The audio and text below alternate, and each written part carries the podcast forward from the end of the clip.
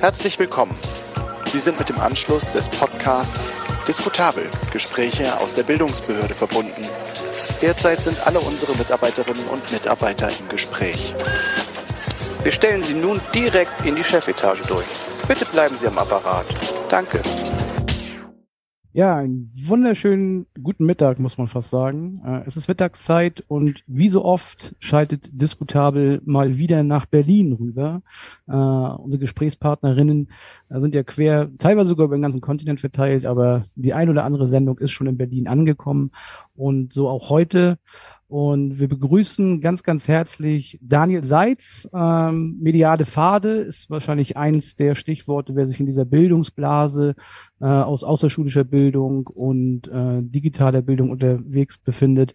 Dem äh, sind diese beiden Namen sicherlich äh, ein Begriff. Erstmal herzlich willkommen, Daniel. Schön, dass du da bist. Vielen Dank und äh, äh, genau, also danke und hi. Freut mich sehr hier Hallo zu Daniel, sein. grüß dich. Ja, und ihr seht, er hat leicht lächelnd mit einem Hi hat er sich auch reingeschmuggelt. Äh, Anselm ist natürlich auch wieder dabei. Anselm in Altenkirchen, ne? Äh, heute aus Altenkirchen. Heute aus Altenkirchen, genau. Und ich bin äh, brav im Büro äh, und so sind wir heute zusammengeschaltet. Ja, ähm, Corona, wir haben schon wahrscheinlich schon relativ viel in den letzten Folgen äh, auch über Digitalisierung gesprochen. Ähm, das mag vielleicht heute auch wieder eins äh, der, der Hauptthemen sein, einfach aufgrund der, des Aktionsfeldes, äh, was Daniel bespielt. Aber ähm, das kleine Vorgespräch hat gerade schon gezeigt, dass es äh, auch in ganz andere Richtungen gehen kann, die super spannend sind und die einfach mit Daniels Person zu tun haben. Wie immer bei Diskutabel äh, sehen wir, wo uns der Flow hinleitet und wo uns das Gespräch hinbringt. Mm, Aber auch hier, das wollen wir nicht durchbrechen, gilt die alte Tradition, dass wir mit unseren Gesprächspartnern und Gesprächspartnerinnen erstmal so einen ganz kleinen privaten Moment haben möchten. Und äh, ihr seht das zwar nicht, aber ich blicke auch auf Daniels äh, Zimmer, äh, Schlafzimmer. Ein Alpaka äh, weilt neben ihm und eine äh, kleine Kerze. Das hat also einen meditativen äh, Hintergrund gerade. Da passt diese Frage, die wir immer stellen, äh, eigentlich sehr, sehr gut dazu. Denn bevor wir in, in Medias Res gehen, Daniel, äh, wenn du so nach hinten schweifst, ganz egal, ob es ein paar Tage, ein paar Wochen, Monate oder sogar Jahre sind, so dieses eine Bildungserlebnis, was dir sofort äh, ganz unvorbereitet jetzt natürlich in, in den Kopf schießt, wo du sagst, ja, da habe ich, da hat's irgendwie Klick gemacht, das war so ein Aha-Moment oder irgendein toller Bildungsmoment, wo du sagst, ja, da ist was hängen geblieben, das war wirklich eine tolle Erfahrung. Was würde dir da in den Kopf kommen? Ähm, genau, ich habe ähm, mir die letzten Folgen nochmal angehört und habe dir teilweise nach dem, was hast du als letztes gelernt, gefragt. Ähm, äh, deswegen habe ich jetzt ein Beispiel mitgebracht, das gar nicht so ein gestalteter Bildungsmoment war. Ähm, ich habe gestern gelernt, dass mir doch Oliven schmecken. Und äh, das klingt jetzt erstmal überhaupt also total trivial. Kann ich total Ähm. verstehen, dass das ein Breakthrough ist für dich. Ja, oder? Ja, Ähm, voll. Also äh, muss spezifizieren, schwarze Oliven. Und tatsächlich ist es so passiert, dass ich mit KollegInnen ähm, Mittagessen war und dann hat ähm, äh, der Mensch an der Ausgabe ähm, die ähm, die Sandwiches, die Halloumi-Sandwiches äh, verwechselt und plötzlich, äh, ohne zu merken, hatte ich dann eins mit Oliven in der Hand und meine Kollegin eins ohne. Ähm, äh, und ich habe das gegessen, es war total lecker, bis ich überhaupt erst gecheckt habe, dass da Oliven sind war. Und um das jetzt so auf unser Themenfeld äh, zu bringen, ähm, das war ja blanker Zufall und das ist, glaube ich, etwas, was was ich erstens sehr vermisse in der Zeit von Corona. Also, dass Dinge zufällig passieren. Ähm, alles ist irgendwie geplant und gestaltet und vorgegeben und und sowas wie Randomness fehlt einfach völlig und ähm, das glaube ich aber auch lässt sich gut auf so digitale Bildungsangebote übertragen. Also so dieser Moment, wo es eine äh, Irritation gibt, mit der man umgeht, wo ich, was weiß ich, äh, wir machen viel Outdoor-Angebote und dann passiert halt irgendwas Verrücktes, gerade neben einem oder irgendjemand kommt zufällig in eine Szenerie. Ähm, und das war gar nicht so geplant führt, aber zu was Neuem und so weiter. Und das, das finde ich, ähm, müssen wir so ein bisschen stärker mitdenken oder genau, wo- so, wo, wo ist der Me- Moment der Irritation, äh, die nicht von uns geplant ist. Ist das, ist das so, wenn ich mal bei der Olivengeschichte bleibe, äh, diese, das, was dir da fehlt, diese, diese Spontanität oder diesen Zufall, der jetzt gerade nicht da ist, äh, hängt das damit zusammen, dass einfach die sozialen Kontakte um dich herum in deinem Schaffen, in deinem Wirken nicht da sind, dass die da sonst entstehen, diese Zufälligkeiten und diese disruptiven Momente, wo man sagt, äh, damit habe ich jetzt nicht gerechnet? Ist das damit gemeint? Ich glaube, es sind auf ganz vielen Ebenen. Auf der einen Seite ist, glaube ich, einfach diese, diese ganz starke Reduktion von Angeboten. Damit kann halt auch wenig passieren. Ich muss mir alles selbst erschaffen. Und da kann man ja schon ein bisschen auch zum Beispiel auf Schule blicken. Und äh, das ist ja auch eine völlige Reduktion von, von Angeboten ähm, und sehr spezifische Dinge. Und äh, da gibt es auch wenig Irritationen, ein sehr ähm, festes Setting, ein sehr festes äh, Angebot an, an Reizen so. Ähm, da glaube ich, sind wir in der außerschulischen äh, Bildung haben wir es dann nochmal ein bisschen leichter und ein bisschen vielfältiger. Ähm, genau, aber schon auch so ein Stück weit, ja, also genau, ich glaube, es ist wirklich die Konsole von, von Lernumgebungen und dem, was um mich herum passiert. So. Aber es ist echt ganz witzig. War, also ich wusste, ich kannte diese Geschichte nicht von, von deinen Oliven. Ähm, aber ich jetzt ernsthaft, das ist jetzt nicht konstruiert. Ich habe genau bei Oliven, äh, die begleiten mich, weil ich Oliven eigentlich sexy finde. Die riechen gut. Äh, und ich probiere das immer wieder. Und jedes Mal habe ich genau diesen Breakthrough nicht. Ich, ich, Bei uns ist das immer so, wenn, wenn Carsten immer noch Oliven im. Salat hat, dann Äh. krieg ich die hinterher. ja, Probier mal eine Äh, Kombination mit Halloumi. Kann ich sehr okay. empfehlen. Das nehme ich mal Vielleicht als ist mein Lernmoment mit. Aber ähm, sag mal, dieses, also ich würde gerne nochmal, weil, weil das hat mich fasziniert in deiner Antwort bei diesem Zufall und dass der Zufall Neugier generiert und irgendwie neben den Dingen, die wir uns sonst immer so ausmalen und irgendwie gut geplant haben oder so, ähm, auch Raum zu lassen für irgendwas, was sich vielleicht erstmal nach Kontrollverlust anfühlt. Ist das was, was dich in deiner Arbeit irgendwie begleitet, was du mitdenkst und was du institutionalisiert hast, vielleicht sogar in deinen Projekten? Mhm. Also zumindest würde ich äh, immer versuchen, Raum dafür zu lassen, dass ja, ich weiß nicht, wie stark sich das institutionalisieren lässt, aber zumindest glaube ich, allein durch das Setting, durch die Art, wie man Dinge plant oder eben auch mal der Mut zur Lücke wird es, glaube ich, oft genannt, also so quasi auch mal auch mal Dinge nicht plant. Ähm, ich kann natürlich minutiös irgendwie meinen Workshop-Plan haben und dann passiert von Minute 27 bis 31 das. Und ähm, und, und, und je perfekter ich das plan, desto mehr wird es natürlich auch so stattfinden. Ähm, und dann wird bestimmt auch am Ende das rauskommen, was ich wollte.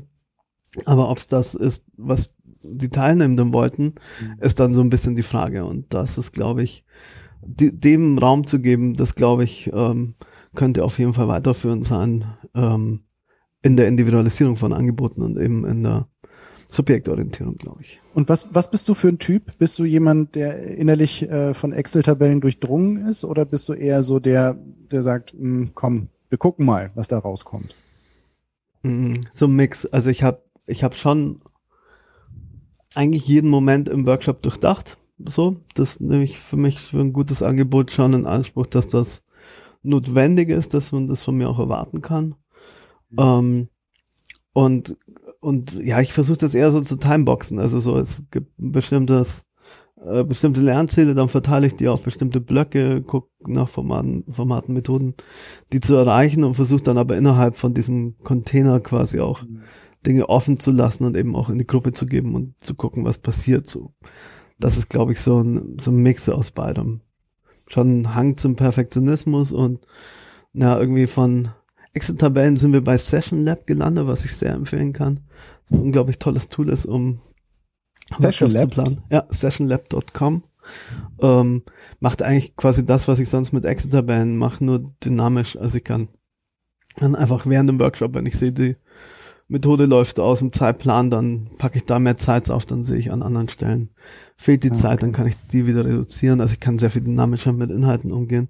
Und gerade Mhm. seitdem wir so vielen Online-Seminaren ähm, unterwegs sind, wo es einfach auch, ja, vielleicht auch oft nicht die Erfahrung gibt, wie lange dann Dinge brauchen und so, also wo man nochmal Mhm. wesentlich dynamischer da damit umgehen muss, da äh, funktioniert das Tool sehr gut.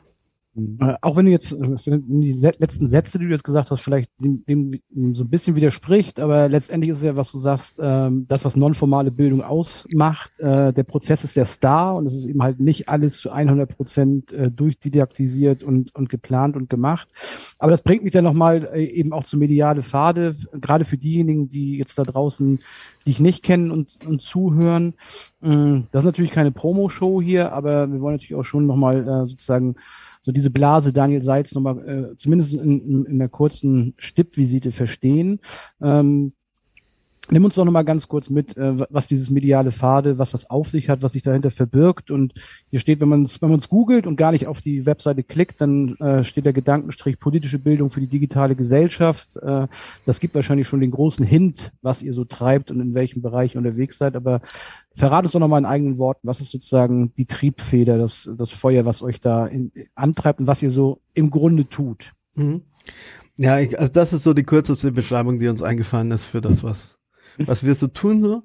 Ähm, ich glaube, es gab so verschiedene Evolutionsschritte vom mediale Pfade. Wir sind so im Kern mit Medienpädagogik angetreten und äh, der Name ist schon ein Hinweis auf ähm, die Kernformate. Wir waren zu Beginn ganz viel draußen unterwegs auf eben medialen Pfaden und haben versucht, so ähm, Erlebnispädagogik mit Medienpädagogik zu verbinden. Waren viel in der historisch-politischen Bildung unterwegs an Erinnerungsorten, ähm, dort, wo Wissen Relevanz hat, versucht ähm, darum herum Game-Based Learning-Ansätze zu bauen.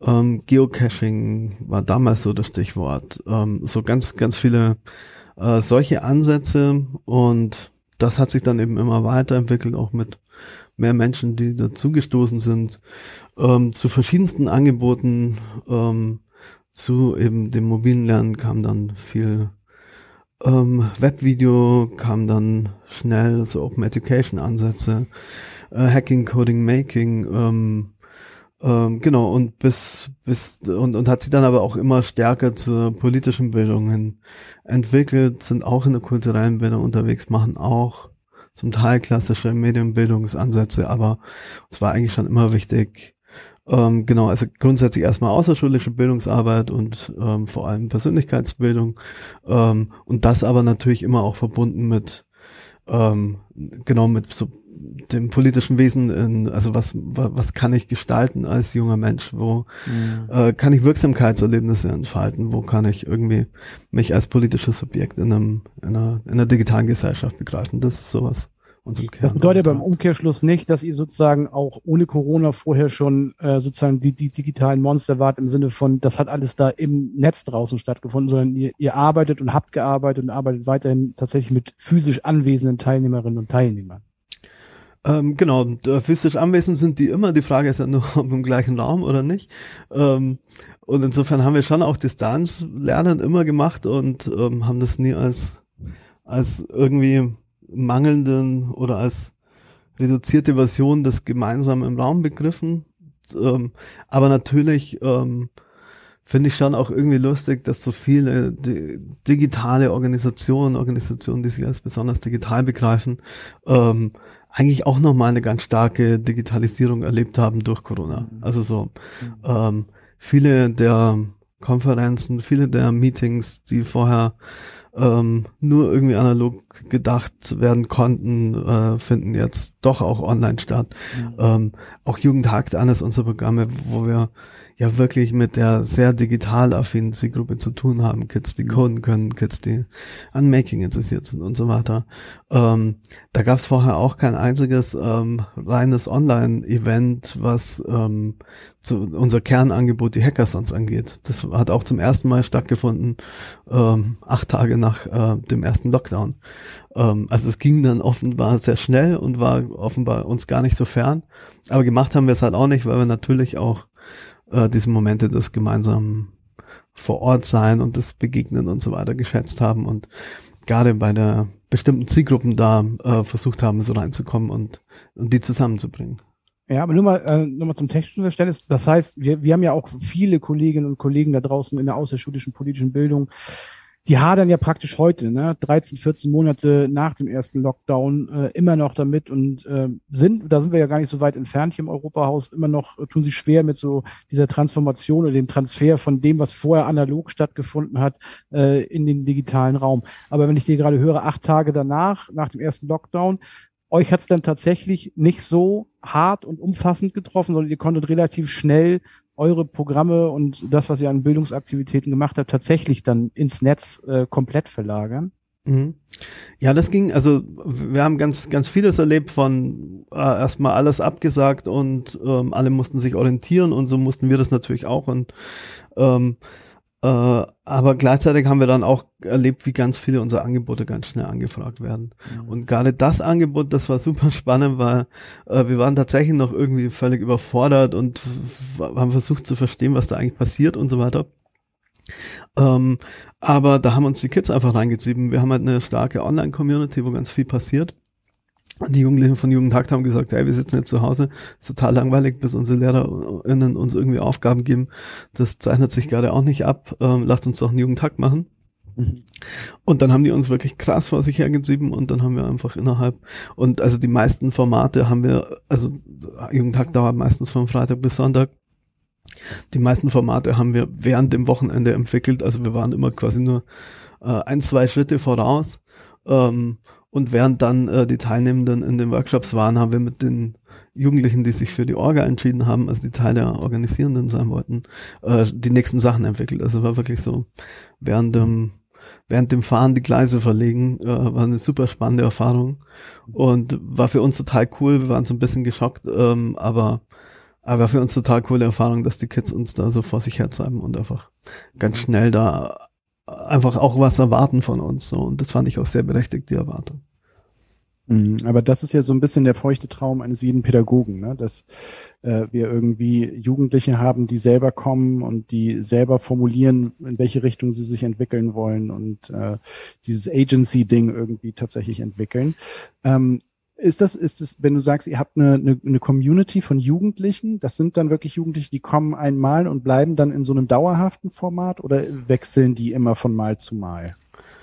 Ähm, also vielleicht muss ich ganz kurz nochmal zu Jugendhack ein bisschen ausholen, oder? Um so ein bisschen das zu verstehen.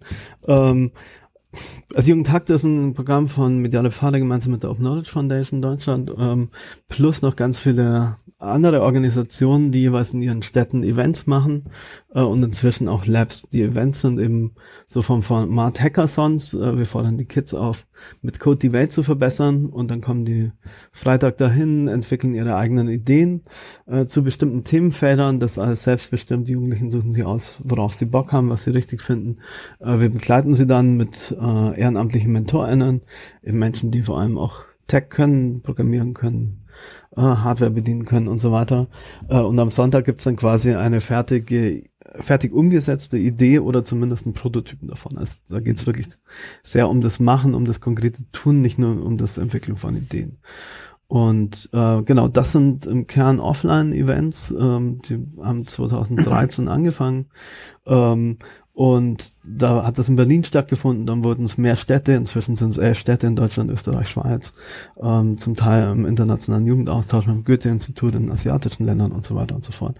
Und ähm, dadurch ist es halt schon ein relativ altes Programm, also zumindest in dem Bereich, äh, mit acht Jahren. Ähm, und ähm, wahnsinnig vielen Events. Also wir erreichen so ungefähr 500 Jugendliche äh, pro Jahr dann direkt, die da an die Angebote kommen und ähm, die natürlich auch sehr online-affin, digital-affin sind. Ähm, und wir haben eine Open Source Online-Community, ähm, die, wo dann alle Jugendlichen, die neu dazukommen, äh, da mit reingehen, wo dann viel während dem Event äh, Austausch stattfindet. Und so sind die eben auch schon etabliert und werden dann im Nachgang weiter genutzt. Die Projekte werden weiterentwickelt und so weiter. Ähm, und wir haben so ungefähr zwei Drittel Wiederkehrer in den Quote. Das heißt, ähm, da kommen schon ständig neue Jugendliche dazu. Es gibt aber auch sehr viele Jugendliche, die da immer wieder hinkommen. Ähm, die planen dann zum Teil ihr ganzes Jahr zum Herum und können dann eben an bis zu zehn Events auch teilnehmen, ähm, wo wir dann eher manchmal gucken müssen, dass wir ähm, genau, die, die Jugendlichen dann gar nicht so oft annehmen können, weil, weil wir eben immer überbucht sind bei den Events. Mhm. Ähm, und aus dem Grund gibt es auch so ein bisschen die, die Labs, also dauerhafte Angebote, äh, bisher an fünf Orte, da kommen nochmal zehn weitere Labs dieses Jahr mit dazu und so wächst der mhm. Teil. Und genau, und da ist halt die Online-Community ein ganz fester Bestandteil, da machen wir regelmäßige Angebote, jetzt auch so ein mhm. Twitch-Format alle paar Ihr Wochen. Ihr pflegt das also so. richtig. Ja, ja, wir haben da einen Community Manager und so. Also das ja, ist einfach ein festes mhm. Angebot und das ist ganz klar, das ist ganz, ganz wichtig. Und mhm. das habe ich schon bei Corona bei vielen gesehen, ähm, Jugendhäuser, die, die eine total relevante Größe für Jugendliche sind, die plötzlich nicht mehr aufhaben und dann auch jeglichen mhm. Kontakt zu ihren Jugendlichen mhm. verlieren und umgekehrt auch gar keine Kontaktflächen mehr für Jugendliche anbieten, was was ein totales Dilemma ist, was wir letztes Jahr auch ganz viel gesehen haben mit ähm, natürlich beengte Verhältnisse, häuslicher Gewalt und alles, was da, was da kommt, wo, wo das natürlich auch Safe Spaces waren, AnsprechpartnerInnen und so weiter. Ähm, also total traurig, was da an, was da dann auch passiert ist und, und umgekehrt gab es andere Angebote, die entweder sofort verstanden haben, dass sie das aufbauen müssen oder eben vorher schon sowas hatten, ähm, zumindest Social Media Kanäle oder irgendeine Form von Ansprechbarkeit. Ähm, und auf das konnte man dann natürlich dann schnell aufbauen und dann eben auch schnell in so einer Krise reagieren. Und das haben wir eben auch total gemerkt, dass wir da sofort ähm, mit am mit mit ansprechbar waren, dass das für die Jugendlichen auch wichtig war, dass sie irgendwie eine Kontakte nach außen hatten und und so sich dann eben selber ein eigenes Angebot äh, gestaltet haben. Und genau wie du sagst, Anselm, das war für uns natürlich ein totaler Traum.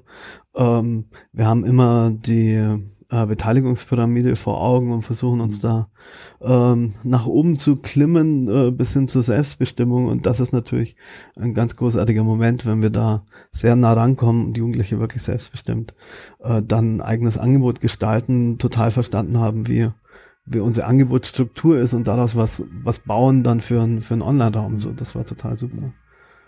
Mal, Daniel, äh, lass mich das mal nachfragen, ich will das noch ein bisschen mehr verstehen. Also du hast ja vorhin schon von Persönlichkeitsentwicklung geredet, jetzt hast du gerade von, von gesellschaftlichen Themen und dann äh, dieser freien Themenwahl und dann mit diesem Prototypen, der dann in der Regel da an dem Sonntag als fertiges Produkt steht. Hast du irgendein Beispiel, dass ich mir das noch ein bisschen, dass es für mich ein bisschen greifbarer wird? Also Thema XY, was könnte das sein, was am Freitag gepickt wird und, und was entsteht dann tatsächlich als Device oder als Produkt äh, in, in, im Digitalen, äh, was sich daraus ableitet? Mhm. Ähm, muss kurz überlegen, das sind einfach inzwischen so viele hunderte Projekte entstanden ähm, und so viele davon haben mich begeistert. Ich nehme ein ganz altes Beispiel. Ähm, ähm, ich weiß gar nicht mehr, ob im ersten oder im zweiten Jahr. Ähm, das war alles geprägt von, ganze netzpolitische Szene war deprimiert, gerade die Snowden-Veröffentlichungen. Wir wussten, dass irgendwie ähm, quasi die schlimmsten Befürchtungen nochmal übertroffen werden. Übergriffiger Staat, der anderslos uns alle Massen überwacht.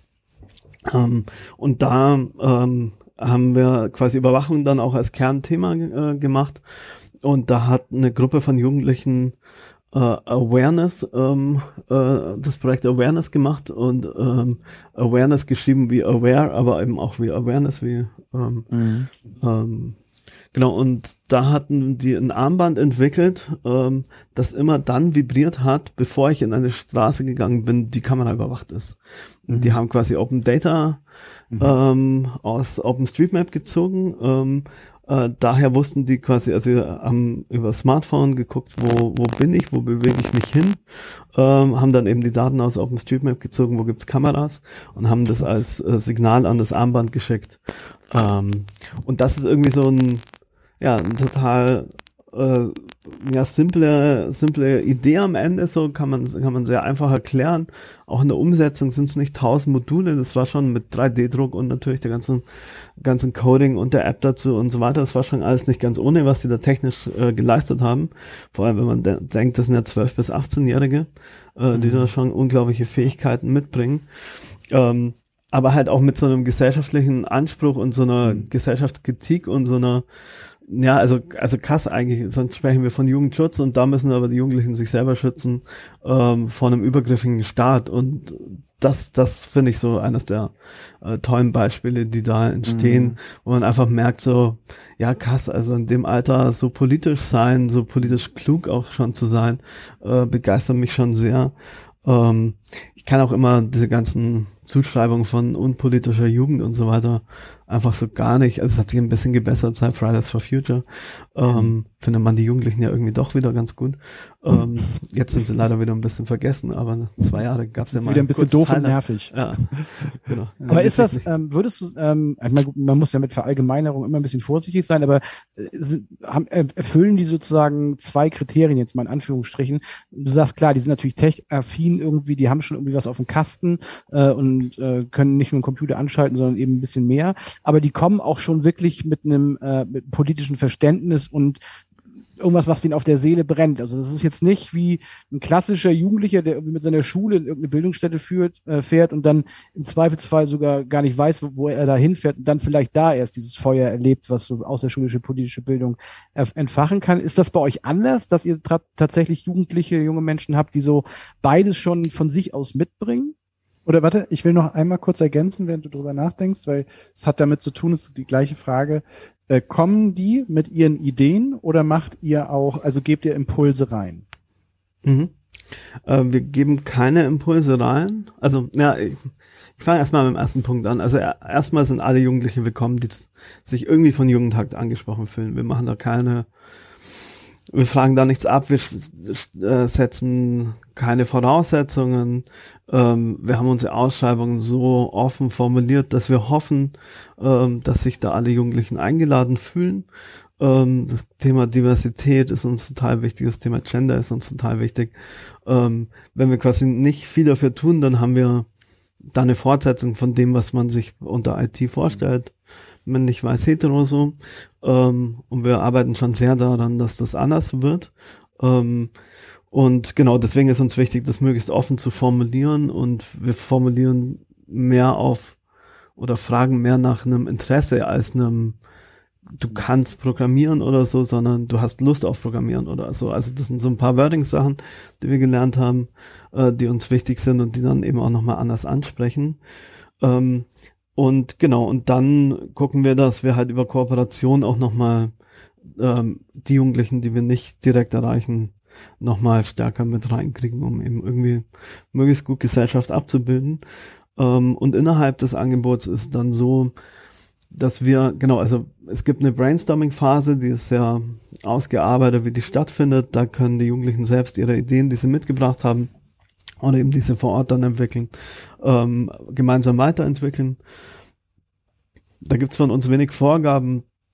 Einzige Zwang ist, dass ähm, sie nicht allein arbeiten dürfen. Also das können sie zu Hause. Das ist wirklich unser Angebot in, in Gruppen eben und andere Jugendliche kennenlernen und aber auch dieses Verständnis davon, ähm, dass eine Idee, die nur ich habe und die niemand anders begeistert, in so einem Kontext zu wenig ist, so dass ich mich darauf einlassen muss, dass äh, in der Diskussion die Idee besser wird und, und weiterentwickelt wird. So. Ähm, und dann ähm, gibt aber auch immer Jahresmottos oder Themen für die Events. Ähm, äh, das ist gerade für dieses Jahr ähm, online gegangen. Das heißt, was kommt da nach? Also was kommt danach, aber auch eben, was kommt da für Jugendliche nach, für junge Menschen, mhm. für Ideen nach. Ähm, dann hatten wir äh, mit Code die Umwelt verbessern, wo wir sonst eben mit Code die Welt verbessern, ähm, so mit dem Fridays for Future Klimaschwerpunkt. Ähm, so, also ganz, ganz verschiedene Themen und dazu haben wir dann auch hoffentlich inspirierende Vorträge zu dem Klimathema zum Beispiel das Potsdamer Institut für Klimafolgenforschung, die dann einfach mal so einfach, ähm, ich habe kein Mal verstanden, ähm, die so aufgezeigt haben, wie, wie so Modellierungen funktionieren, also wie man Klima berechnen kann und mhm. äh, solche Dinge. So war die Kids waren da total begeistert und konnten der, dem folgen. Ich äh, tat mir ganz schön schwer. Also so und ähm, ja, einfach, einfach krass, was da so an an Mathematik dann auch, auch Sinn steckt so. Ähm, also solche Impulse geben wir, aber die geben eben dann nicht vor, was für Themen rauskommen können. Wer dann eben auch keinen Bock hat auf Klima, äh, ist genauso willkommen, dann zu irgendeinem anderen gesellschaftlich relevanten Feld was zu entwickeln. Und wenn du so äh, erzählst, also auch von dieser Community, also jetzt langsam entsteht bei mir so ein Bild, ne, auch von diesen 500 Jugendlichen, die äh, von denen du gesprochen hast. Ähm, ich höre so raus, dass also oder beziehungsweise ich denke immer, Community funktioniert halt besonders in dem Moment, wo Beziehungen stattfindet. Ne? Also wir sind ja so klassische Kurzzeitpädagogen. Das heißt, wir sehen irgendwie Jugendliche ähm, einmal im Jahr äh, und dann aber auch nicht nochmal. Wenn sie sich wirklich super wohl gefühlt haben, dann sieht man sie in den internationalen immer wieder kommen. Aber äh, letzten Endes, eigentlich sind wir in der Regel Jugendliche einmal und das war's. Ähm, und ist, ist das was, was ihr wirklich in, auch mit bedient, Beziehungen zu bauen, um dann sozusagen nachhaltigen äh, Bildungseffekt herzustellen? Ähm, ja, auf jeden Fall. Also das, das ist sowohl für die Jugendlichen uns ein großes Anliegen. Also unser, unser Bild war schon, äh, quasi, wir haben es auf der Republika mal als KinderzimmerprogrammiererInnen ähm, äh, bezeichnet. Ähm, also Kids, die irgendwie ein Stück weit ähm, krasse Fähigkeiten haben, krasse Leidenschaften, äh, bestimmt auch so eine bestimmte äh, soziale Art des Umgangs, ähm, ähm, sehr sensible junge Menschen, die häufig nicht unbedingt abgefeiert werden, also nicht in ihren Klassen, aber auch nicht von ihren Eltern. Also so, jetzt geh doch mal weg vom Computer, mach mal ein bisschen Sport äh, und, und solche pauschalen Abwertungen von, man, die können da sitzen und kannst der Open Source Software entwickeln, an Linux mit weiterentwickeln oder whatever sie da gerade tun. Ähm, aber am Ende werden sie nur quantitativ dafür bewertet, jetzt sitze ich schon wieder so lang vor dem Computer. Was da qualitativ mhm. abgeht, ist, ist für wenige Eltern tatsächlich relevant. Mhm. Und da, das ist schon eine Zielgruppe, die wir stark vor Augen hatten, äh, um denen wirklich einen Namen zu geben, wo sie erstens äh, Gleichgesinnte treffen können, also ihre Peers, äh, wo sie aber auch Role Models, ähm, eben unsere MentorInnen, ähm, eben Leute aus dem Chaos Computer Club ganz stark aus, frei von Communities aus, ähm, die bei Wikimedia aktiv sind, die bei an verschiedensten großen Communities, Mozilla und so weiter aktiv sind, die sie vielleicht sogar kennen ähm, und deren Hacks schätzen und so weiter, um, um, um da so Role Models zu geben, ähm, aber auch da eben auch ganz stark Programmiererinnen, jetzt mit kleinem i, ähm, um eben aufzuzeigen, das sind nicht nur Dudes, die Technologie gestalten, ähm, genau, da, das sind, waren, waren eigentlich so unsere, unsere Kernanliegen und dann natürlich umgekehrt für uns ist dann daraus auch was, was sehr langfristiges entstanden. Also ich war jetzt mhm. gerade acht Jahre bei Jugendhakt und ich kenne kenn halt dann junge Menschen auch seit acht Jahren und ähm, und genau, ich, ich, ich kenne kenn eure Arbeitsweise, die hatte ich auch ganz lange und in anderen Projekten ja auch ganz stark. Mhm. Ähm, und ähm, genau, und bin, glaube ich, auch, auch eher, eher so in die Medienpädagogik eingestiegen und habe das lange, lange geschätzt. Ich war vorher äh, acht Jahre in der Jugendhilfe in einer heilpädagogischen Einrichtung, also wirklich so Vollkontakt, ähm, mhm. ähm, acht Jungs jeden Tag ähm, allein bezahlen so. Ähm, und war, glaube ich, dann auch erstmal ganz froh, ähm, nicht mehr in so wahnsinnig intensiven Beziehungen zu stecken. Und, und das ist aber, die sind natürlich nicht so, nicht so intensiv, weil man sich natürlich nicht über Jahre jeden Tag sieht. Mhm. Ähm, aber keine Ahnung, es gibt so, gibt so Gruppen, die aus Jugendhakt äh, ähm, entstanden sind, wie zum Beispiel Zerforschung. Ähm, können wir mal auf Twitter gucken, waren gerade auch äh, einige Mal ähm, äh, auf Tagesthemen im RBB und so weiter, weil die sich mal so genauer angeschaut haben, wie diese ganzen Impfstationen äh, nee, die ganzen Teststationen äh, mit den Daten von ihren Userinnen umgehen mhm. und da äh, ganz stark festgestellt haben, wie es da einfach sehr wenig Schutz gibt, wie da viel Daten öffentlich im Netz liegen und so weiter. Und das ist natürlich dann als Pädagogin schon nochmal ein großes Highlight äh, zu sehen, äh, dass Jugendliche, die halt mit 13 zum ersten Mal auf den eigenen Angeboten aufgeschlagen sind, ähm, jetzt irgendwie solche ähm, SicherheitsforscherInnen geworden sind und da mhm. ähm, einen, einen wichtigen gesellschaftlichen Beitrag in der Krise leisten. So, das, ähm, ja, und das, das, ja, das, das ist total beeindruckend, äh, was da so über die vielen Jahre an Netzwerk entstanden ist und an, an vielen ähm, Menschen, die da dann eben mitwirken und da Bedeutung drin gefunden haben. Und das ist eben nicht nur Jugendliche, Pädagoginnen, sondern auch MentorInnen, Organisatorinnen und so. Das ist ein sehr komplexes mhm. Netzwerk. Und ähm, mhm. wenn du das jetzt so erzählst und auch gerade diese acht Jahre äh, im Blick und äh, du gehst jetzt mal irgendwie den Hubschrauber und, und guckst wirklich mal von oben drauf und auch so wie du diese Zielgruppe gerade beschrieben hast, ähm, was, was würdest du denn sagen, so im, im, im großen Bild, im großen Blick, was sich jetzt nicht auf dieser Tech-Seite im Sinne von Coding und was die dann alles technisch dann auch äh, hingefummelt haben und hinbekommen, ähm, aber auf dieser emotionalen, menschlichen Lernebene. Ähm, was würdest du sagen, ist, ist, sind da sozusagen die, die einschneidenden Geschichten, wo du sagst, das ist jetzt mein Gesamtbaby gewesen, acht Jahre lang irgendwie, ich gucke jetzt mal drauf zurück und das sind die Sachen, wo du das, die kleine Träne im Auge kriegst, weil sich genau das bei jungen Menschen bewegt hat, was du da siehst. Was ist das?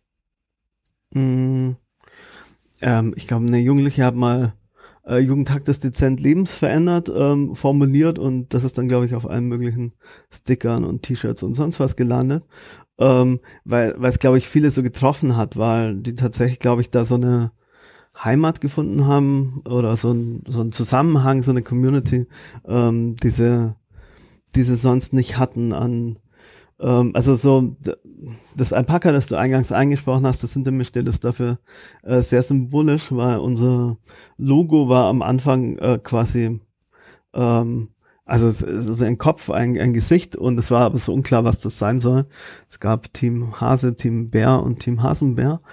äh, und dann kam aber irgendwann eine der Teilnehmerinnen an und meinte so, das ist doch ganz eindeutig ein Alpaka. Und dann haben wir das so nebeneinander gehalten und es war völlig klar, dass das ein Alpaka ist. Und dadurch sind eben ganz viele Erzählungen entstanden. Vor allem äh, sind Alpakas einfach wahnsinnig flauschige und friedfertige Tiere. Ähm, und deswegen passt es auch so wahnsinnig gut zu der Community, weil da äh, wirklich so viele Subcommunities inzwischen entstanden sind, die einfach ganz viel Wert auf Umgang miteinander mhm. äh, lagen. Ich habe mal irgendwie, ähm, war dann irgendwie in einem Twitter, ähm, in einer Twitter-DM-Group, wo, wo, wo eine Person anfragte, ähm, ob sie da als queere Person willkommen ist und dann hat eine, ein anderer Jugendlicher geschrieben, ey, Jugendhack, das ist total queer, freundlich, geh da auf jeden Fall hin, du wirst dich wohlfühlen. Wo ich mir dachte, cool, das hätte ich so nie, nie sagen können, weil ich es auch gar nicht so stark jetzt beurteilen kann. Es ist mir ein Anliegen, aber ob es dann tatsächlich so ist, weiß ich dann nicht so genau. Ähm, und das war irgendwie dann auch so ein total schöner Moment, wo ich gemerkt habe, ja krass, also wenn, wenn eine queere Person äh, zu einer anderen queeren Person äh, in so einem Kontext äh, empfiehlt, geh dahin, äh, da bist du willkommen, äh, die haben da einen Blick drauf und dann alles, was wir vielleicht so über eine lange Zeit äh, was sich erstmal technisch anfühlt, sowas wie ein äh, Code of Conduct einzuführen, so ein Verhaltenskodex, so das ist das Verhalten, was wir erwarten und das, was wir auch einfordern. Dafür viele Schulungen machen ähm, und die Mentorinnen deren Blick schärfen und das immer wieder enforcen, dass da guter Umgang stattfindet. Und daraus dann aber tatsächlich so ein sozialer Raum entsteht, der eben äh, so benannt wird, ähm, dann sind es so auf jeden Fall Highlight-Momente. Also so, mhm. genau, dass, dass dafür einen Aufhänger braucht und dass, dass da ein Konzept so herum gibt und da genau irgendwie so Prototypen am Ende entstehen, das ist alles cool und das ist auch wichtig, so als Signal nach außen, aber genau dieser Innenraum, der ist mir sehr viel wichtiger. Mhm. Und also ja, total schön. Ähm, also ich kann mir das richtig vorstellen, wie, wie, ich, wie ich mich, glaube ich, auch als Jugendlicher einfach wohlgefühlt hätte, äh, so eine Community zu haben. Ne? Also äh, bei mir gab es das vielleicht maximal irgendwie so im Handball-Kontext, aber es war halt immer Wettbewerb mit dabei. Ne? Ähm, und ähm, aber ich, ich wollte mal fragen, äh, weil wir ähm, uns im Vorfeld auch darüber unterhalten haben, in welche Richtung dieses Gespräch sich entwickeln darf. Ähm, und wir haben jetzt schon ganz häufig gesagt, irgendwie diese acht Jahre, wenn du mal zurückschaust, und es äh, hat sich schon so ein bisschen nach äh, Fazit und das Ende, nach dem Ende des Tunnels angehört. Deswegen ähm, machen, machen wir kein Geheimnis daraus. Du, du wechselst sozusagen von deinem einen Baby in einen neuen Projektbereich. Magst du davon was erzählen? Mhm, sehr gerne. Ähm, ja, genau. Also wie, wie angedeutet, war ich jetzt acht Jahre bei Jugendhakt und habe jetzt irgendwie beschlossen, dass es auch mal gut ist. Ähm, habe mich selber gewundert, so lange in einem Bereich zu arbeiten. Das spricht irgendwie da, ja dafür eben, was da an Gestaltungsraum auch da war. Ich langweile mich wahnsinnig schnell. Eigentlich das erste Mal morgens beim Zähneputzen. Also so, ich mag wirklich keine Wiederholungen. Ähm, und ja, dafür hat es dann doch schon ganz schön lang gehalten und äh, genau, jetzt ist so der, ja, war, war einfach der Zeitpunkt, mal wieder was Neues mir anzuschauen. Freue mich sehr, dass ich eben auch eine Nachfolge in der Programmleitung bei Jugendtakt habe, der jetzt seit 1.4. übernommen hat und äh, genau, und war so am gucken, was, was, was mich gerade interessiert oder was ich gerade wieder nötiger finde, so ähm, das Gute ist eben, dass Jugendhack weiterläuft ähm, und, und das war damals total nötig. Jetzt gibt's aber eben auch viel mehr Angebote und Jugendhack ist riesig ähm, äh, und, und wird auch weiter irgendwie gut wachsen. Und genau, und finde jetzt aber, es hat Corona nochmal ganz stark gezeigt, aber, aber zeichnet sich ja seit Jahren schon immer mehr ab, dass so die ganzen Fähigkeiten, die wir digitalen Menschen, MedienbildnerInnen, politische BildnerInnen mit digitalen Medien ähm, so mitbringen in immer mehr äh, Bereichen benötigt werden und äh, genau und, und wächst jetzt gerade so in den Bereich Migration und Flucht, aber auch Antifaschismus. Ähm, äh, genau, wo ich einfach seit Jahren auch ehrenamtlich und aktivistisch aktiv bin, ähm, wo ich jetzt aber eben auch finde, dass in der politischen Bildung ähm, nochmal viel stärker die ähm, Verknüpfung zu digitalen Medien passieren sollte, sei es eben gerade in der Erinnerungskultur, wo es natürlich auch immer stärker darum geht, dass eben ähm, so lang gehegte Konzepte wie äh, Zeitzeuginnen und so weiter so häufig nicht mehr funktionieren. Mhm. Ähm, genau, und deswegen bin ich da jetzt in einem Projekt in in München am NS-Dokumentationszentrum München mit involviert.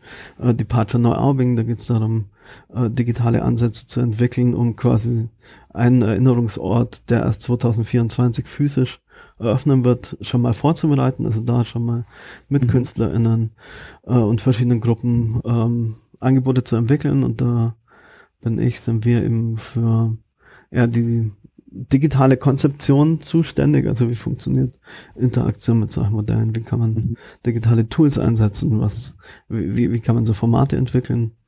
Mhm. Äh, genau, und das andere ist ähm, äh, das Archiv der Flucht, ähm, wo wir im Oktober ähm, äh, quasi eine, die große Eröffnung haben, äh, wo es darum geht, ähm, Flucht nicht so stark als angeblich singuläres Ereignis 2015 und so weiter zu erzählen, mhm. sondern eben viel stärker als, als Kontinuität, als, als reguläres äh, Ding in unserer Gesellschaft, was eben permanent als passiert. Zukunft auch. So. Ne? Und genau, und nochmal ganz stark auch als Zukunft. Mhm. Und wenn du sagst, ähm, du hast irgendwie das Gefühl gehabt, dass was anderes nötig wäre, warum ähm, ist dieses Erinnerungskultur-Ding für dich nötig gerade? Mm, na, also ich fand natürlich irgendwie so immer fortschreitende rechte Hegemonie, ähm, äh, immer ja einen wirklich wahnsinnig schwierigen öffentlichen Diskurs, ähm, der auch ganz gezielt äh, von von Rechten, von neuen Rechten, von AfD und Co.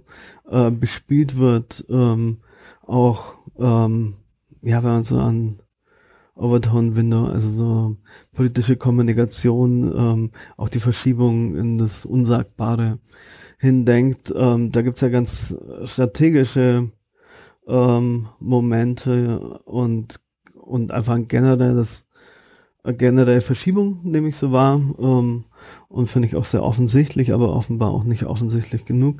Ähm, äh, staatliche Funktionäre tun sich da immer noch schwer, ähm, jetzt gerade wieder um äh, die Förderung von äh, Projekte gegen Rechtsextremismus, die jetzt wieder nach langer Ankündigung und nach Hanau und ähm, Halle jetzt doch wieder nicht durch den Bundestag ging und so weiter. Ähm, so, das ist wirklich ein traurig mit anzuschauen, was halt immer wieder Lippenbekenntnisse gibt und ähm, ich viel mit äh, BPOC in Kontakt bin, viel mit von Narzissmus Betroffenen und ähm, ja, und mir da auch echt irgendwie nichts mehr einfällt. Also so mhm. diese leeren Versprechungen, das permanente Nichthandeln, das permanente Ignorieren von weißen Personen, was da draußen eigentlich passiert, ähm, sowohl natürlich im öffentlichen Raum, aber eben auch ganz stark im digitalen Raum.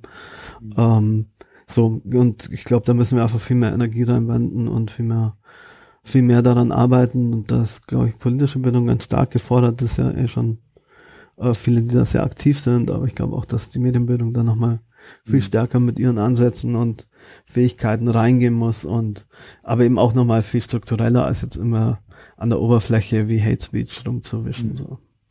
Ich habe noch eine Frage, weil das, also ich, wir lesen uns ja auch auf Twitter oder ich lese dich auf Twitter, ich will es nicht. Und umgekehrt. genau. Ähm, nicht, dass es nicht gegenseitig wäre, aber ähm, genau. Und du bist ja, du bist ja schon ein super politischer Typ ähm, und, und äußerst deine Meinung auch sehr klar. Und ich komme aber immer wieder auch in so Situationen, wo ich mit Menschen spreche, die irgendwie Medienpädagogen sind oder politische Bildung als etwas verstehen, was äh, immer irgendwie ein Meinungsbildungsprozess ist, der aber eben nicht irgendwie gesteuert werden darf, weil über allem hängt dieses Überwältigungsverbot ne? und diese ganzen irgendwie, diese ganzen Lehren, die wir eigentlich aus der Vergangenheit gezogen haben äh, oder meinen gezogen zu haben, dass wir eben nichts vorgeben sollen. Äh, wie siehst du das? Also wie politisch darf ein Medienpädagoge, darf ein politischer Bildner, Bildnerin sein? Also ja, gu gute Frage, finde ich auch wichtig, die immer wieder zu bearbeiten, aber irgendwie auch ein bisschen, bisschen absurd immer wieder, weil ähm, wer, wer, wer, wer ist dann in der politischen Bildung, wer selbst nicht politisch ist? Also da, da, das allein glaube ich schon mal nicht. Ähm, und dann ist ja die Frage, muss ich quasi da als Person unsichtbar sein? Also so, ähm, so wie, wie eine Tagesschaufigur ähm, oder oder muss ich irgendwie eine Präsenz haben ähm, wie ein YouTuber, sage ich jetzt mal ganz platt, um einfach so ein Bild mhm. zu kriegen von, von, von, von einem aktuellen Gegensatzpaar, ähm, was eben Jugendliche begeistert oder eben nicht begeistert. Und, ähm, und ich glaube, wir wissen alle, die wir in Seminarräumen unterwegs sind, die wir irgendwie mit Jugendlichen in Kontakt sind, dass wir die natürlich immer über unsere Persönlichkeit bekommen. Ähm, und, und ganz selten, wenn wir unsere Persönlichkeit komplett raushalten, dann wird's halt, dann wird's halt irgendwie blass und, und wenig greifbar und, äh, und auch wenig authentisch, ne? glaube ich so. Ja, genau, also so klinisch auch. Mhm. Ähm, und da glaube ich ist erstens das ein totales Missverständnis, dass ein Neutralitätsgebot irgendwie bedeuten würde, ähm, dass wir selbst weder politisch sein dürfen noch irgendwie, dass wir, also was, was heißt denn dann neutral, dass ich in einer vermeintlichen Mitte stehe, die immer behauptet wird? Äh, das wäre so bester Hufeisendiskurs so. Mhm. Ähm, äh, das fände ich total absurd. Ähm, oder, oder heißt neutral, dass ich mich nicht gegen menschenfeindliche Ideologien, wie sie von Partei, äh, von faschistischen Parteien wie der AfD ähm, vertreten werden. Ähm, da, da, das, das fände ich auch total absurd. Ähm, wenn, wenn, da, wenn das die Einigung wäre, dann, dann wär, würde ich mich ab dem Moment einfach nicht mehr politischer Bildner äh, nennen, weil da, das, das kann es doch nicht sein, das kann doch nicht unser Angebot aus der politischen Bildung sein, äh, dass für uns auch okay ist, ähm, irgendwie abwertende Ideologien mit anzuerkennen als Teil eines okayen Menschenbilds. So, da, dafür stehen wir, finde ich, in der politischen Bildung nicht. Und das, finde ich, dürfen wir schon klar herausarbeiten. Ähm, ich meine, ich positioniere mich natürlich nicht parteipolitisch. Das, das mir über, das, erstens ist es nicht meine Theory of Change. Ich glaube, das ist nur ein sehr kleiner kleiner Teil eines politischen Wesens, wo, wo ich am Ende mein Kreuz mache, aber vor allem Parteien tun ja so, als das, als wäre das das Zentrale und als wäre das total problematisch. Ähm, würde das passieren? Das passiert niemand, weil jeder, der politische Bildung macht, einfach auch ein sehr viel umfassenderes Verständnis von einem politischen Wesen hat. Ähm, und das eben nicht einschränkt auf ein Kreuzen alle vier Jahre. So, und ähm, dass ich Erfahrung habe, irgendwie aus einer aus meinem ehrenamtlichen Engagement, zum Beispiel Protest organisieren über Unteilbar und, und andere Dinge. Ich finde, erstens, also mein Verständnis davon ist, das transparent zu machen. Mhm. Ähm, da da gibt's für mich nichts zu verstecken. Das ist etwas, ähm, was ich gerne tue, wo ich überzeugt bin, ähm, und was ich, was ich eben ähm, auch, auch einbringen kann, aber natürlich ähm, ist nicht das Ziel meiner Arbeit, dass Jugendliche am Ende, also das ist keine, ja keine Akquise für, ähm, für politische Arbeit, ähm, sondern politische Bildungsarbeit ist überhaupt ähm, Jugendlichen aufzuzeigen, was sie als politische Wesen für Ausdrucksmöglichkeiten haben, wo sie sich engagieren können, überhaupt eine Position zu finden, Dinge zu verstehen und so weiter. Ähm, und das ist alles erstmal völlig unabhängig von mir als politischem Wesen.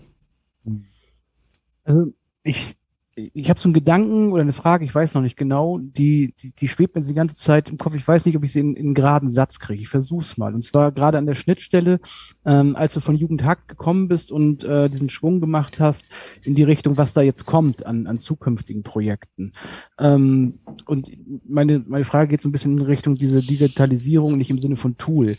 Ich, ich will dir mal dieses Beispiel vorne wegschicken. Wir hatten äh, einen äh, portugiesischen, also belgischstämmigen, aber jetzt in Portugal lebenden äh, Trainer, der so in der nonformalen Bildung äh, ein ganz großer Star ist. Und der hat uns auch damals berichtet in einer Folge von Diskutabel, als er jung war, sozusagen, da ist er losgegangen und hat versucht, sich alle Methoden irgendwie reinzuziehen. Und er wollte das riesige Methodenhandbuch haben, um eben ganz tolle Projekte zu machen und ganz viele Teilnehmerinnen äh, irgendwie zu bewegen und so.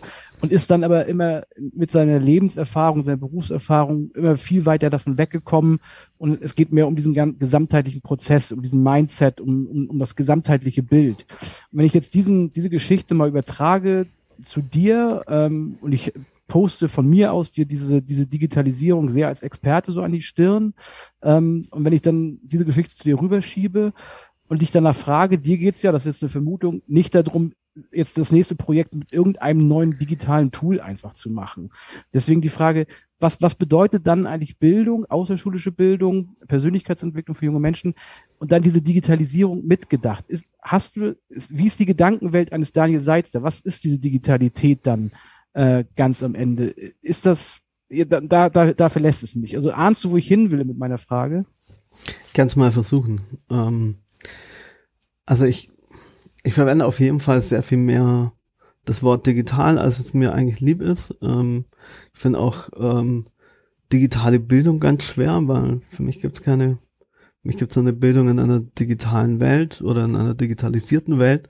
Ähm, also ich glaube, viel wichtiger als zu sagen, da gibt es jetzt noch ein digitales Tool in einem Prozess, ähm, geht es darum anzuerkennen, dass wir in einer Welt leben, die eben äh, zunehmend digitalisiert ist und innerhalb dessen muss die Bildung stattfinden.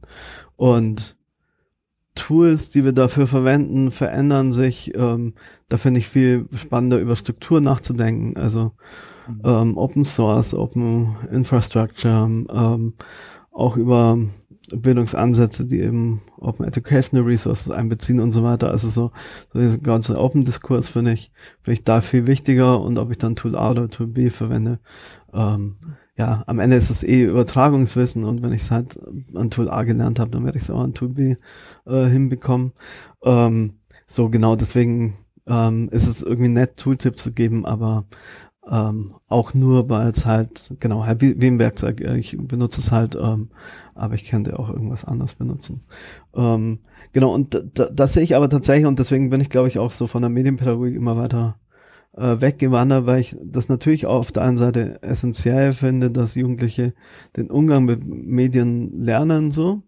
Ähm, auf der anderen Seite ist es nicht mein Ansatzpunkt. Also ich glaube, man kann das auch unter der Hand lernen ähm, und sich aber viel stärker auf Themen konzentrieren. Und das mag ich an der politischen Bildung, ähm, dass es da nicht um sehr kleine Themen geht, sondern es geht im Zweifelsfall ums Große, um, um eine Metaperspektive, um das Verstehen der Welt, um sie gestalten zu können. Und dann sind natürlich innerhalb dessen dann wieder digitale Werkzeuge ganz entscheidend, um eben auch eine digitale Gesellschaft gestalten zu können. So, aber genau nicht umgekehrt. Also ich würde es ungern von unten nach oben aufbauen und ich muss erst das Tool äh, lernen, damit ich dann irgendwie Gesellschaft gestalten kann, sondern ich muss halt erst Gesellschaft begreifen ähm, und dann kann ich diese auch gestalten.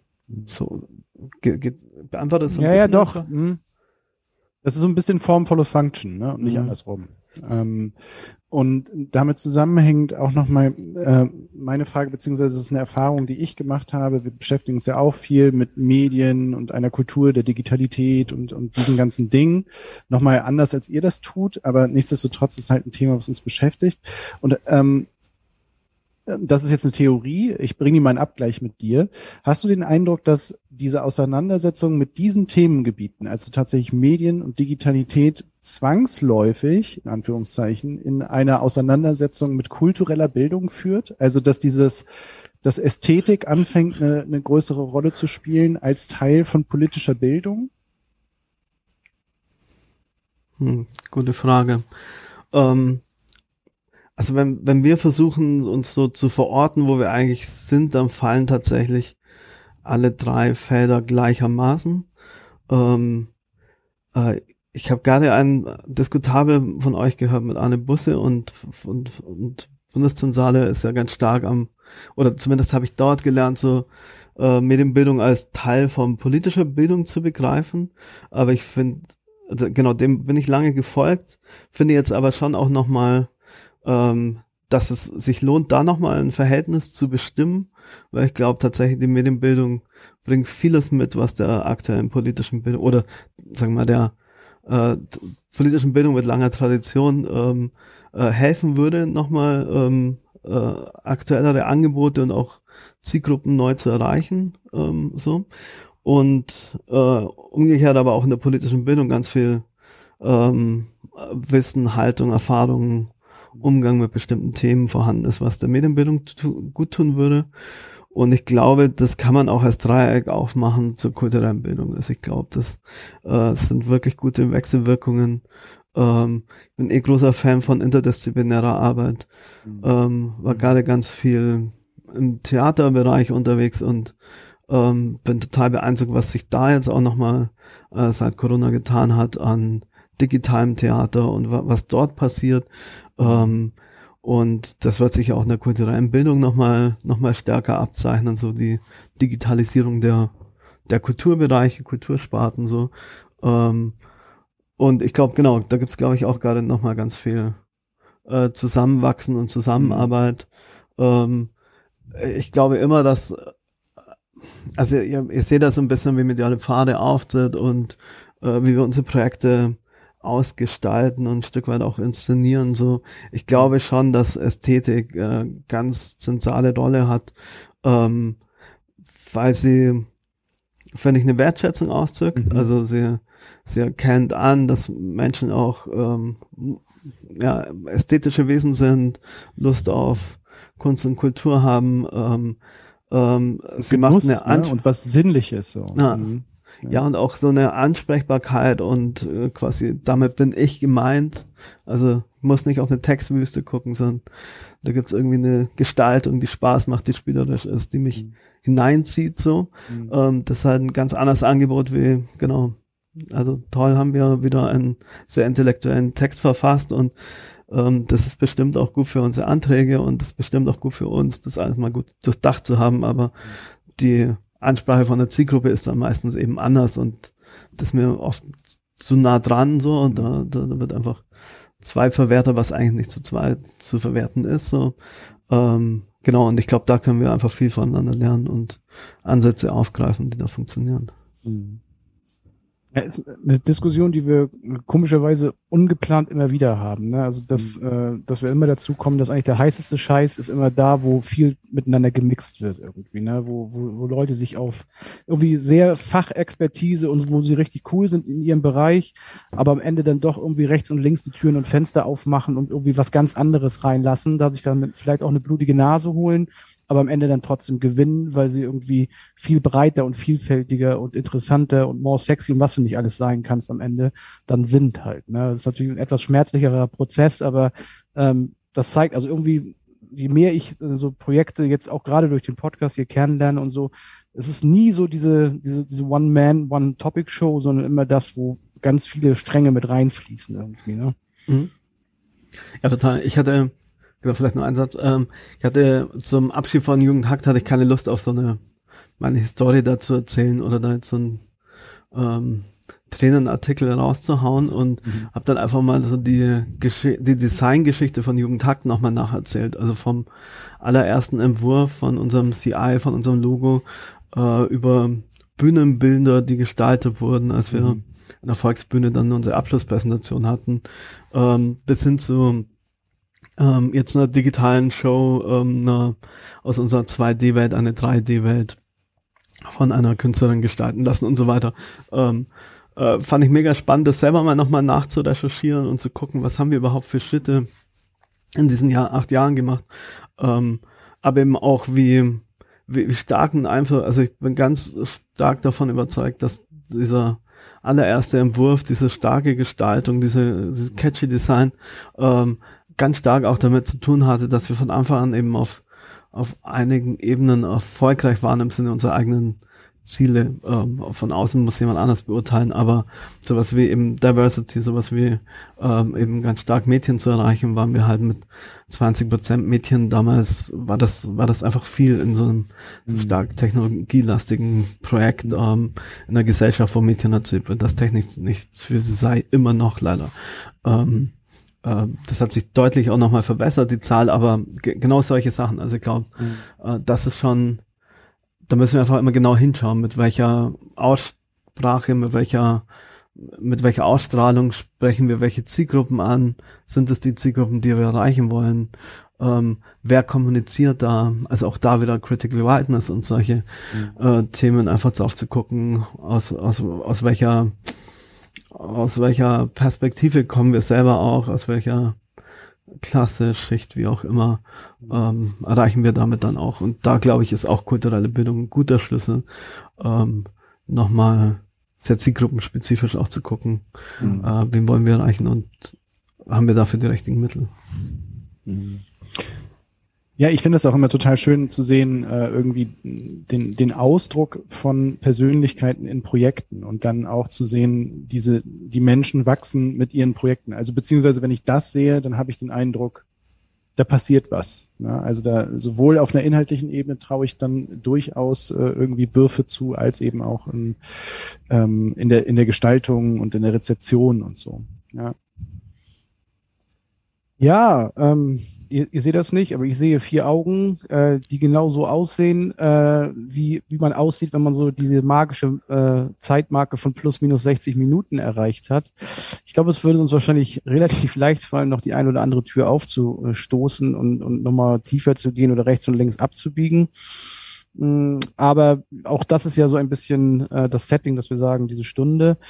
Deswegen schaue ich nochmal, wenn jetzt keiner mehr so einen ganz dringenden Wortbedarf hat, würde ich dann zu der letzten Tradition kommen und ähm, wir haben ganz oft in, in, den, in den Folgen immer dieses Bildungserwachen für diesen Song irgendwie benutzt. Ich habe das immer schlecht gefunden. Ich, ähm, es geht ja um diese Spotify-List. Es gibt ja diese Spotify-List, die ist auf der Homepage äh, hinterlegt und natürlich auch bei Spotify, ähm, wo jeder Gast und äh, alle Gesprächspartnerinnen und Gesprächspartner mh, praktisch seinen äh, Song hinterlässt. Ähm, aber ich würde jetzt nicht dieses Wort Bildungserwachen wieder nehmen, sondern ich würde sagen, so wie wir gesprochen haben, diese gesamte Perspektive Daniel Seitz, die wir heute kennengelernt haben, mit mediale Pfade, Jugendhakt, äh, Digitalität und auch das, was da jetzt an neuen Geschichten kommt und was eben diese Entwicklung auch da darstellt von äh, einem ja sehr konkreten Projekt mit einem äh, noch nicht ausgebildeten Alpaka bis hin zu einem so großen äh, Engagement, was so ganz viele Facetten äh, umfasst. Wenn man da drüber einen Song legen würde,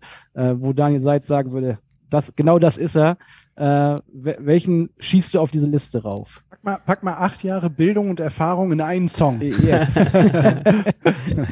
hm, das würde mir, glaube ich, nicht gelingen. Aber wenn ich, ähm, wenn ich einen Song ähm, nennen müsste, an dem man ganz viele Themen festmachen kann, äh, dann würde ich gerade den sehr aktuellen Danger Dan Song, ähm, das ist alles von der Kunstfreiheit gedeckt, auswählen. Am liebsten in der äh, Form mit Igor Levit, äh, wie er bei Jan Böhmermann gerade stattgefunden hat, ähm, weil es einfach zwei, beziehungsweise in dem Fall dann sogar drei ähm, sehr politisch engagierte Menschen zusammenbringt. Ich schätze Igor Levit einfach wahnsinnig, äh, dass er als öffentliche Person aber immer auch klar Stellung bezieht. Das fehlt mir häufig mhm. ähm, in der Gesellschaft, dass Menschen, die eben auch viele Menschen erreichen, ähm, dann, also äh, auch da wieder ein YouTube-Beispiel, ähm, da, da nennt man das immer Brand Safe. Also wenn ich Werbung schalten will auf meinem Kanal, dann äußere ich mir am be besten nicht politisch. Äh, ich weiß nicht, wie es äh, so Promis äh, sich das so bezeichnen, aber ich glaube, da ist ein ähnlicher Gedanke. Ich kann nicht mehr gut mich vermarkten, wenn ich genau, also ich, ich schätze es, wenn Menschen sich auch politisch äußern, auch wenn das ihnen, ihnen zum wirtschaftlichen Nachteil reicht.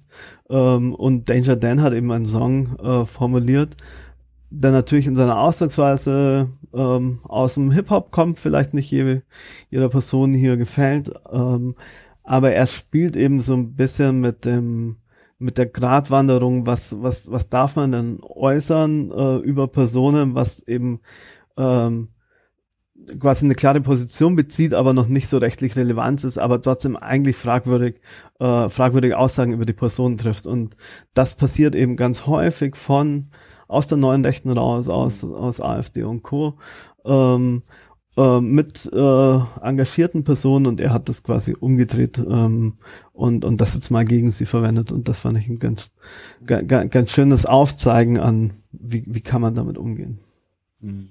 Ja, aber für die für diese Spotify-Liste gilt genau das Gleiche, was für alle Sendungen gilt. Äh, die Menschen, die hier sind, reden und die Menschen, die die äh, Songs auf die Liste schieben, schieben die Songs auf die Liste. Und ich glaube, die Liste ist auch so divers mittlerweile schon. Da ist glaube ich vom Schlager bis äh, Hip Hop und Rap irgendwie schon alles drauf irgendwie. Karl der Käfer ist da drauf. Ja, Karl der Käfer ist auch dabei und äh, ja, das zeigt aber auch ein bisschen wirklich die, diese absolute Unterschiedlichkeit von Menschen, die hier miteinander sprechen. Und das bringt mich dann zum Dankeswort. Also äh, herzlichen Dank, Daniel, dass du die Zeit genommen hast heute. Und ich glaube, für Jugendhackt braucht man nicht so viele Glückwünsche, aber äh, äh, aussprechen. Aber für das, was da jetzt kommt, du hast es ja angerissen, es kommt eine, irgendwie eine neue Zeit und ein, vielleicht nicht ein neuer Anfang, aber zumindest so, so, so, so ein neuer Start oder neue Wege und Pfade, auch medial, die sich auftun. Äh, dafür auf jeden Fall äh, alles Gute und, und viele neue Ideen, Kraft und Engagement, dass du genauso Spaß dran hast in Zukunft, wie du den Spaß in der Vergangenheit hattest an, an Jugendhakt und den anderen Projekten. Vielen Dank. Ja, vielen Dank für die Einladung und ähm, vielen Dank, dass ich hier sein durfte. Das war ein mega spannendes Gespräch und ich freue mich auf viele weitere. Ja. Also, äh, sehr viele weitere. Du wirst jetzt unser einziger Gast. für die paar Mal. Meine als Zuhörer. Und heute wieder Daniel Seitz. Überraschung. Mit einem überraschenden Thema. Du machst jetzt was Neues. Was ich noch am Anfang so dachte, ist, du hast ja wirklich so ein bisschen meditative äh, Atmosphäre. Also meditative Pfade fände ich auch noch einen sehr schönen äh, aus, äh, so eine Ausgründung aus eurer, aus eurem Konzern. Äh, ja, aber äh, super, vielen, vielen Dank. Ähm, du bist durch deine beidseitige Mittelohrentzündung trotzdem durchgekommen, hast das Ding durchgezogen, knallhart. Ähm, vielen, vielen Dank. Es hat immer Spaß, es macht immer Spaß mit dir zu reden. Vielen Dank. Vielen Dank euch. Und ach so, und äh, bleibt doch noch kurz da, weil alle anderen schalten immer sofort, flüchten immer. Sofort auf Verlassen und weg. Und wir gucken mir so, äh, das war, war so schlecht heute? so schlimm. Okay, ciao. Ciao.